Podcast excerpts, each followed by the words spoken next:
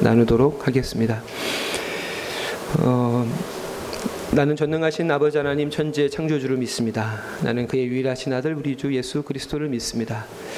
그는 성령으로 잉태되어 동정녀 마리아에게서 나시고 본디오 빌라도에게 고난을 받으사 십자가에 못 박혀 죽으시고 오늘은 이 사도신경의 네 번째 문장 본디오 빌라도에게 고난을 받으사 십자가에 못 박혀 죽으시고의 문장 중에서 앞부분 어, 본디오 빌라도에게 고난을 받으사의 의미에 대해서 여러분들과 함께 나누고자 합니다. 어, 출생, 죽음 그리고 부활이라고 하는 그리스도의 생애를 한마디로 한 단어로 요약한다면 그것은 아마 고난일 것입니다. 저는 오늘 함께 우리가 읽은 이사야 42장을 통해서 그리스도의 고난이 무엇을 의미하는지에 대해서 함께 고민해 보고자 합니다. 이사야 42장을 다시 한번 읽어볼까요? 42장 1절을 함께 읽어보도록 하겠습니다. 42장 1절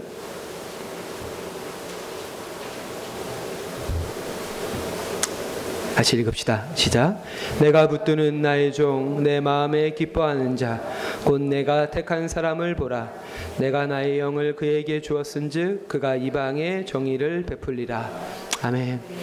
오늘 우리가 함께 읽은 1절 본문에서 가장 중요한 동사는 보라라고 하는 단어입니다. 보라.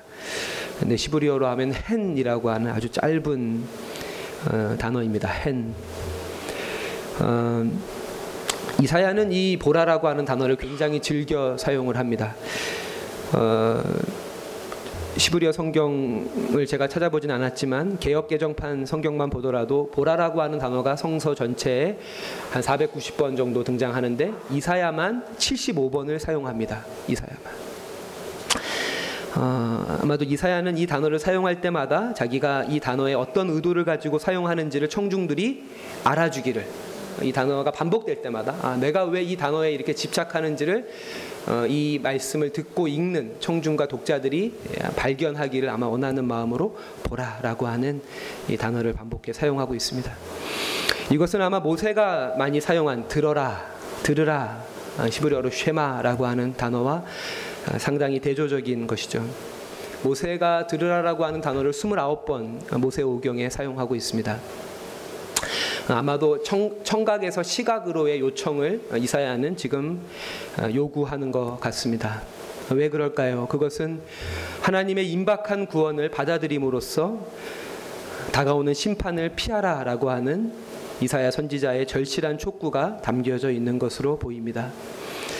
하지만 그것은 청각을 버리고 시각을 택해라라고 하는 각각의 감각을 의미하기보다는 두 가지 감각을 통합해라라고 하는 뜻으로 저는 받아들입니다.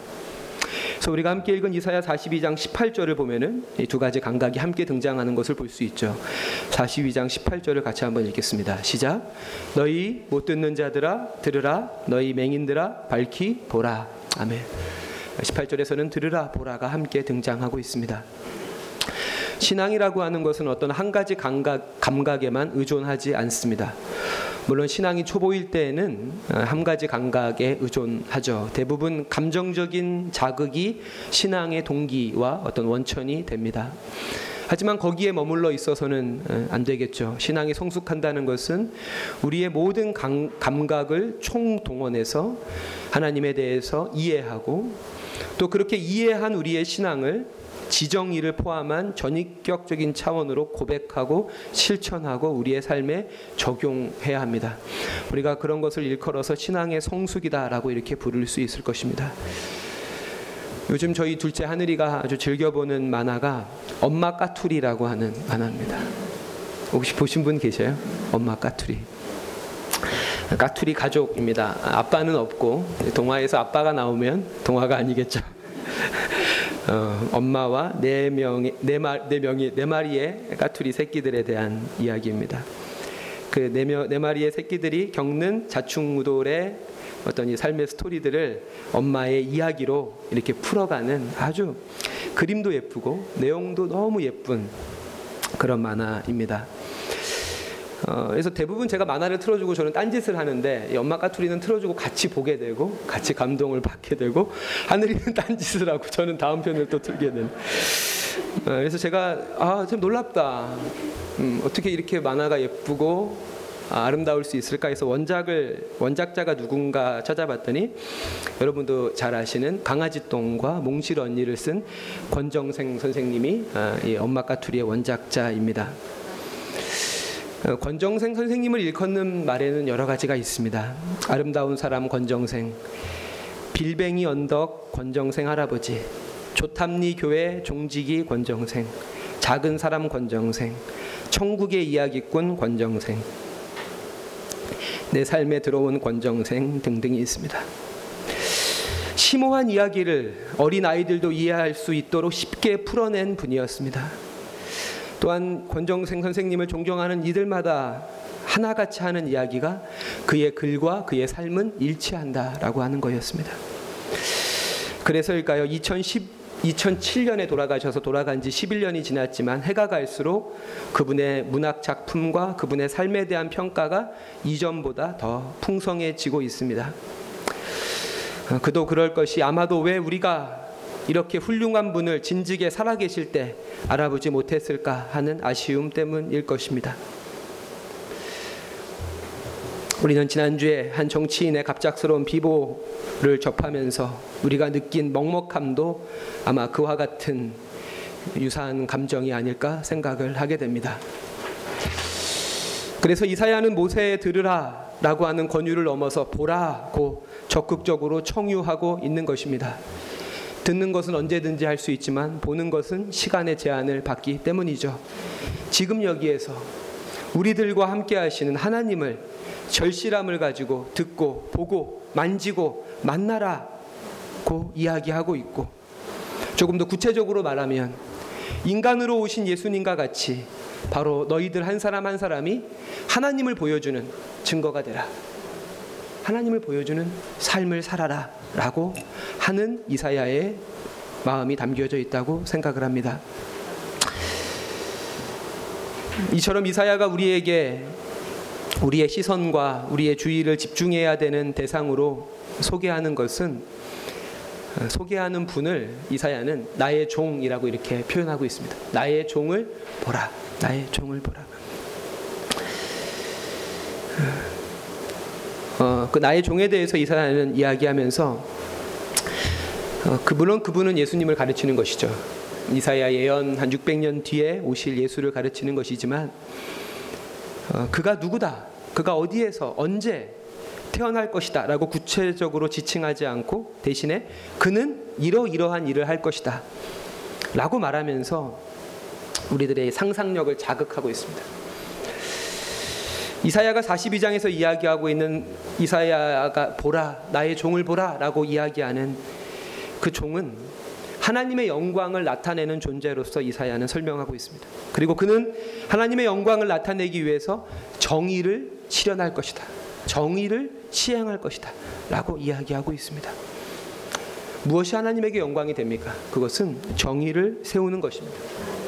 정의를 세우는 일이 우리가 하나님에게 드려야 될 진정한 삶의 예배이고 삶의 기도이고 삶의 찬양이며 우리 각자를 향한 주님의 부르심이라고 하는 것이죠. 하지만 물론 여기서 이사야가 말하고 있는 이 정의라고 하는 것은 우리가 일반적으로 알고 있는 개념과는 차이가 있는 것이죠.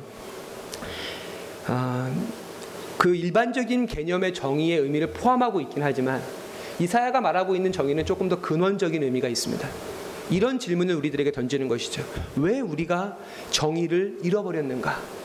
라고 하는 질문을 이사야는 던지면서 우리가 그 정의를 잃어버린 이유는 정의와 자비의 원천이시고 그 자체이신 하나님을 떠났기 때문이라고 이사야는 말하고 있습니다.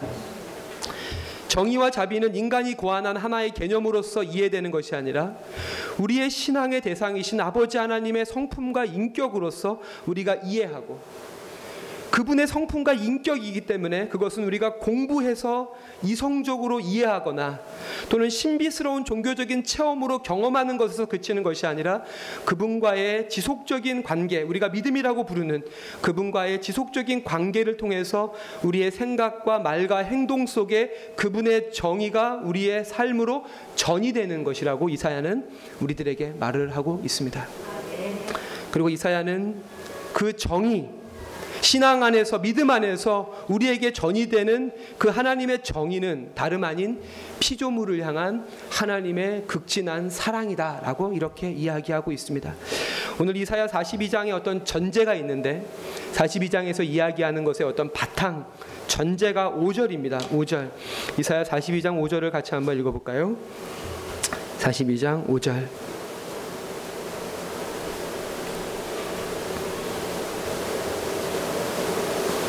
같이 읽겠습니다. 시작. 하늘을 창조하여 펴시고 땅과 그 소산을 내시며 땅 위의 백성에게 호흡을 주시며 땅에 행하는 자에게 영을 주시는 하나님 여호와께서 이같이 말씀하시되 아멘. 이것이 전제이죠. 하나님이 어떤 분이냐? 하나님이 왜 너희들에게 정의를 요구하시냐면 하나님께서 모든 피조물을 이토록 사랑하셔서 창조하셨으며 그 피조물에게 자신의 영을 부어 주시는 분이 말씀하신다. 정의를 행해라. 정의는 무엇입니까? 피조물을 향한 하나님의 지극한 사랑입니다. 하나님은 모든 피조물을 향한 그분의 사랑을 결코 포기하시지 않습니다. 그것을 오늘 이사야는 뭐라고 이야기하냐면 42장 7절에 내가 눈먼 자들의 눈을 밝히며 갇힌 자를 감옥에서 이끌어내며 흑암에 앉은 자를 감방에서 나오게 할 것이다 라고 이야기하죠. 내가 눈먼 자의 눈을 밝히고 갇힌 자를 감옥에서 이끌고 흑암에 앉은 자를 감방에서 나오게 할 것이다. 여기서 이사야가 구원의 대상으로 언급하고 있는 보지 못하고 듣지 못하는 자들이 누구일까? 누구일까를 고민하다가 문득 떠오르는 생각이 있었습니다. 우리가 지난주에 돌아가신 고 노회찬 의원을 기억하는 것 중에 하나는 치열했던 그분의 삶과는 반대되는 그의 삶에 늘 함께했던 유머와 풍자와 해악이었습니다. 무엇이든지 그의 머리를 통해서 입으로 나오는 말들은 날카롭지만 부드러웠고 우리의 귀를 즐겁게 했지만 우리의 마음은 무겁게 하는 누구도 흉내낼 수 없는 재능을 갖고 있는 사람이었습니다. 사람들은 촌철살인 같은 말이다라고 이야기하죠. 그래서 그의 그 수많은 어록 중에서 사후에 많은 사람들이 관심을 갖게 되는 그 어록이 2012년 7월 달에 진보 정의당 당 대표로 추대되면서 그 당 대표 수락 연설 때 했던 6411번 버스에 대한 이야기였습니다. 이제 당, 당 대표가 됐고 어떻게 당 대표직을 수행하겠다라고 하는 그 연설 5분짜리 연설에서 6,411번 버스 이야기를 하죠. 구로에서 출발해서 강남으로 가는 6,411번 버스가 새벽 4시에 출발한다.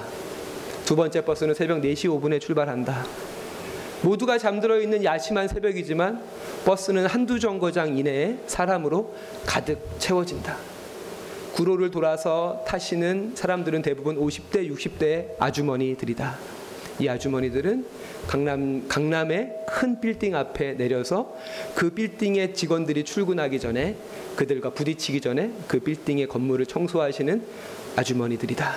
이름은 있지만 이름으로 불려지지 않고 존재하지만 아무도 주목하지 않는 투명 인간과 같은 사람들을 위해서 내가 속한 당은 존재해야 되고 나 노회찬은 그 그분들을 위해서 존재하는 정치인이 되겠다라고 하는 그런 연설이었습니다.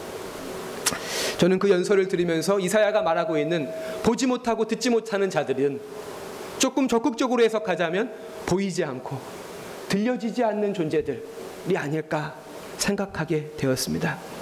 바로 그들 고통받는 자들 존재하지만 보이지 않고 존재하지만 들려지지 않는 자들을 위해서 한 정치인이 자신의 삶을 던졌던 것처럼 오늘 이사야가 예언하고 있는 나의 종 메시아 바로 그분이 그와 같은 일을 할 것이다라고 이사야는 우리들에게 말하고 있는 것이죠. 저는 오늘 설교를 마무리하면서 아까 잠시 설교 앞부분에 언급했던 권정생 선생님에 대한 시로 마무리하고자 합니다. 1937년 동경에서 아, 태어나셨고요. 그의 부모님은 안동 출신입니다. 36년에 어, 부모님이 가족들을 데리고 어, 일본으로 갔습니다. 돈을 벌기 위해서 한국에 먹을 것이 없었기 때문에 권정생은 37년 동경에 일본으로 건너간 지 1년 뒤에 동경 시부야 뒷골목에서 태어나게 됩니다. 그리고 2007년도에 돌아가시는데 돌아가시기 10년 전에 그 환갑 때 1997년 환갑 잔치 때 임길택이라고 하는 시인이 이 권정생 선생님에게 헌시를 생, 환갑 잔치 때 헌시를 바친 겁니다. 네, 참 놀라운 거는 임길택이라고 하는 분은 권정생보다 나이가 많고요. 이 헌시를 쓰고 두 달 뒤에 죽습니다. 그러니까 이때가 암 투병한 투병 중에 두 달 뒤에 자기가 죽고 자기보다 어린 권정생을 향해서 헌시를 쓰게 됩니다. 그 헌시의 제목은 작은 사람 권정생이라고 하는 시입니다. 제가 전체를 다 읽어드릴 수 없으니까 한 부분만 읽어드리겠습니다. 어느 고을 조그마한 마을에 한 사람이 살고 있네. 지붕이 낮아 새들조차도 지나치고야 마는 집에 목소리 작은 사람 하나 살고 있네. 이 다음에 다시 토끼며 소며 민들레 모두 만나볼 수 있을까? 어머니도 어느 모퉁이 서성이며 기다리고 있을까? 이런저런 생각 잠결에 해보다가 생지에 들키기도 하건만 변명을 안 해도 이해해주는 동물아 마음 놓이네. 마지막 부분입니다. 어느 사이 그이 사는 좁은 창틈으로 세상의 슬픔들 가만히 스며들어 꽃이 되네. 꽃이 되어 그의 곁에 눕네. 라고 하는 시입니다. 권정생을 이야기하면서 그의 창틈으로 세상의 슬픔들이 스며들고 그의 곁에 누워서 세상의 슬픔들이 꽃이 된다. 라고 이야기하는 그의 시입니다. 33년 짧다면 짧고 길다면 긴 예수의 삶은 삶을 오늘 사도신경은 고난을 받으사라고 이렇게 요약하고 있습니다. 하지만 예수님의 그 고난은 결코 폐쇄적인 개인의 경험이 아니었습니다. 그는 삶의 역경과 난관을 통해서 수많은 이웃들을 만났고 눈뜨게 되었으며 지금 여기에서 하나님이 그에게 분부하신 그 사명에 목숨조차 두려워하지 않고 자신의 삶을 던짐으로 다른 사람을 구원해내는 또 다른 희망과 용기의 이야기가 되었습니다. 아, 저는 어, 그 저희들의 삶이 이야기가 되기 원합니다. 예수의 이야기가 우리를 구원한 것처럼 그 예수의 이야기가 우리의 삶에 들어와서 우리의 우리를 구원한 것처럼 우리의 삶도 다른 누군가에게 누군가에게 희망과 용기를 주는 그런 이야기가 되기 원합니다.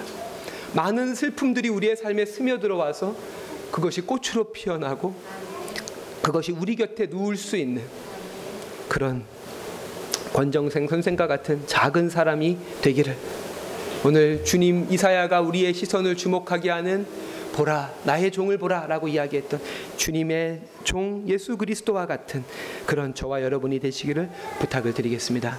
기도하겠습니다. 자비로우신 아버지 하나님 어, 어느덧 7월의 마지막 주입니다. 어, 끝을 모르고 뜨거워졌던 무더위도 약간은 한풀 꺾인 것 같고 아침에 만나는 바람은 그래도 상쾌한 선선한 바람을 만날 수 있어서 참 다행입니다. 하나님, 여기 있는 저희들의 삶이 우리의 신앙의 대상이신 아버지 하나님, 또 아버지 하나님을 우리들에게 보여주시는 예수 그리스도를 담기 원합니다. 세상이 세상의 슬픔들이 스며들 수 있는 그 세상의 슬픔이 우리 곁에 누울 수 있는 세상의 슬픔이 우리의 삶을 통해 꽃이 될 수 있는 그러한 삶을 살아갈 수 있도록 저희들과 함께하여 주옵소서. 감사드리며 예수님의 이름으로 기도합니다. 아멘.